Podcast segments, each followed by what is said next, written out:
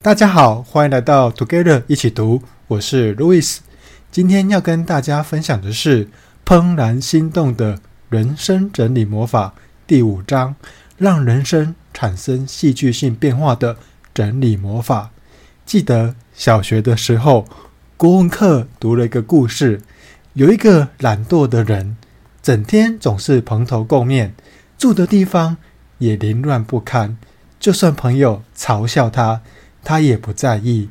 有一天，朋友送了他一束鲜花，他觉得这束花好漂亮哦，但是又不知道该摆在哪里。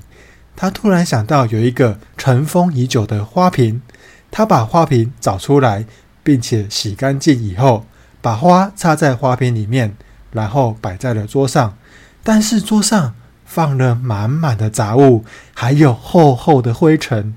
和这朵美丽的花一点都不搭，所以他就把桌子收拾干净，再把花瓶摆上去。接着，他又发现了桌子的背景是脏乱的屋子，所以他就把整间房子都打扫得干干净净，看得非常的舒服。但是他在经过镜子的时候，发现了自己的蓬头垢面。最后，他把自己梳洗修饰了一番。这束鲜花就好像整理魔法一样，让这个人产生了戏剧性的变化。到底整理魔法有什么力量呢？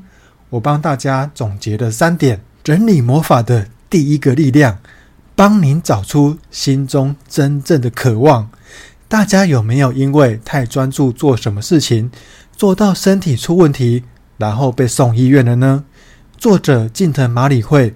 因为整理过头，不知道是因为在客户家一直仰着头看着壁橱上的关系，还是因为搬了太重的东西就被送进了医院。隔天早上醒来之后，从颈部到肩膀完全都不能动。而当他恢复之后，第一件想到的事情就是：我终于能够继续指导客户整理，太幸福了。我想。近藤麻里惠能够在整理界占有一席之地，一定就是这种专注力和完全投入的关系吧。在大家的生活中，有没有这么一件能够让自己这么投入的事情呢？接下来，我们或许可以利用整理魔法来发掘出自己热爱的事情。近藤麻里惠现在几乎每天都会去拜访客户。帮忙整理或是到处演讲，但其实他小时候的梦想是嫁人。整理对他来说只是日常生活。当别人问他的兴趣是什么的时候，他不知道该怎么回答，只好说是念书。有一天，当他在整理房间的时候，才突然想到自己小时候第一次担任的干部就是整理股长，才重新认识到自己。原来在这么久以前就开始对整理有兴趣，连自己也感到非常的新鲜与惊讶。所以，我们也可以回想一下自己以前喜欢做什么，自己真正喜欢的事物根源，就算时间流逝也不会改变。就像近藤麻里会有一个客户在整理结束之后，发现那个事实。就是在只留下令他心动书籍的书架上，全部都是和社会福利有关的书籍。在开始工作后买的英文教材和证照考试用书，都已经在整理的过程中被丢掉了。但是国中买的有关社会福利的书却留了下来。因为这个发现，让他再次想起国中时期到步入社会之间。他都一直从事保姆工作的义工，这让他找回了之前的热忱，就是希望可以营造一个让妈妈也能安心工作的社会。因此，他努力准备和学习自立门户所需要的技术和知识。后来，终于辞掉工作，成立了保姆事业的公司。另外，有一位 M 小姐，她很喜欢参加各种讲座，留下很多研讨会的教材。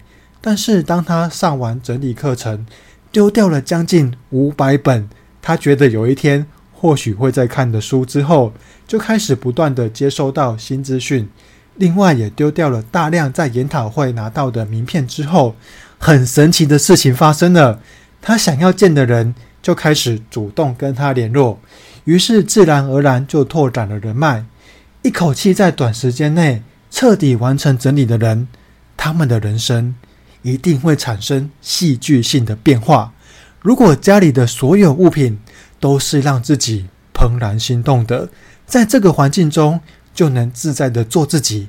对于自己能够在美好的事物的环绕下生活，就会感到自信与感谢。整理魔法的第二个力量，可以加强自己的决断力。当我们要做出把手中这个不心动的物品丢掉的时候，心里面可能会出现一些理由来阻挠自己，像是我妈常常会说：“哇，这个大锅子很有质感诶，以后我们一家人要煮火锅的时候就可以用到它，所以这个锅子不能丢。”或是我妈也会讲说：“这个会唱生日歌的娃娃是隔壁邻居阿姨送我的耶，这样每当我有朋友生日，或是我以后自己生日的时候，就可以把它拿来用了，所以也不能丢。”但是那个大锅子买来放在柜子里，占了三分之一的空间，已经有两年了，我们从来没用过它。那个娃娃也只有在被我念的时候，我妈会把它拿出来唱歌表演一下。所以通常没办法丢东西的原因只有两个，那就是对过去的执着，还有对未来的不安。可能是这个物品对过去的自己。很有意义，或是觉得以后会用到。对我来说，朋友送的礼物、之前让我感动的书、高中制服，还有相机、笔电、手机的包装盒，都被我好好的收在柜子里。但是近藤麻里会说，这是看不清对现在的自己来说，必要的东西，或是真正想追求的东西是什么。就会很容易在不知不觉中增加了很多不需要的物品，让自己在精神或是物质上都不断的被不需要的东西淹没。但是，既然这些东西已经出现在家里了，就是自己选择的结果。只有一一面对每一项物品，好好的体验其中的情感，才能真正消化自己与物品的关系。虽然近藤麻里惠已经请客户丢掉了累积一百万件以上的物品，但是到目前为止都没有客户对他抱怨过，像是因为你叫我丢，所以我才丢的，谁知道后来会有问题？其中一个理由是把不心动的东西全都丢掉，真的也不会造成任何困扰。就算真的丢了需要的东西，但是自己已经意识到把那样东西给丢掉了。所以就会去找方法来解决，可能就会找到更好的资讯，或是认识新的朋友。另外一个不会产生客诉的原因，就是透过不断的丢东西，就不会想再把判断的责任交给别人，因此就能加强自己的决断力。再来是整理魔法的第三个力量，让自己更幸福。在协助客户整理东西的时候，近藤麻里惠有时候会看到一些特别的东西，像是十根手指头都贴着不同模样眼珠的手套玩偶，或是已经坏掉的玩偶闹钟，还有很像木屑的漂流木收藏。但是当他困惑地问客户：“这件物品真的让你心动吗？”客户却马上不加思索，又眼神放光地说：“它真的让我心动。”相信大家。都拥有这种看起来很特别，却又让自己心动的物品。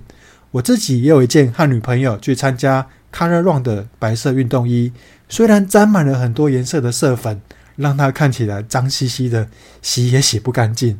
但是看到这件衣服，就让我想到那天的有趣回忆，所以放在衣柜里面很多年的，也没穿过，还是没丢掉。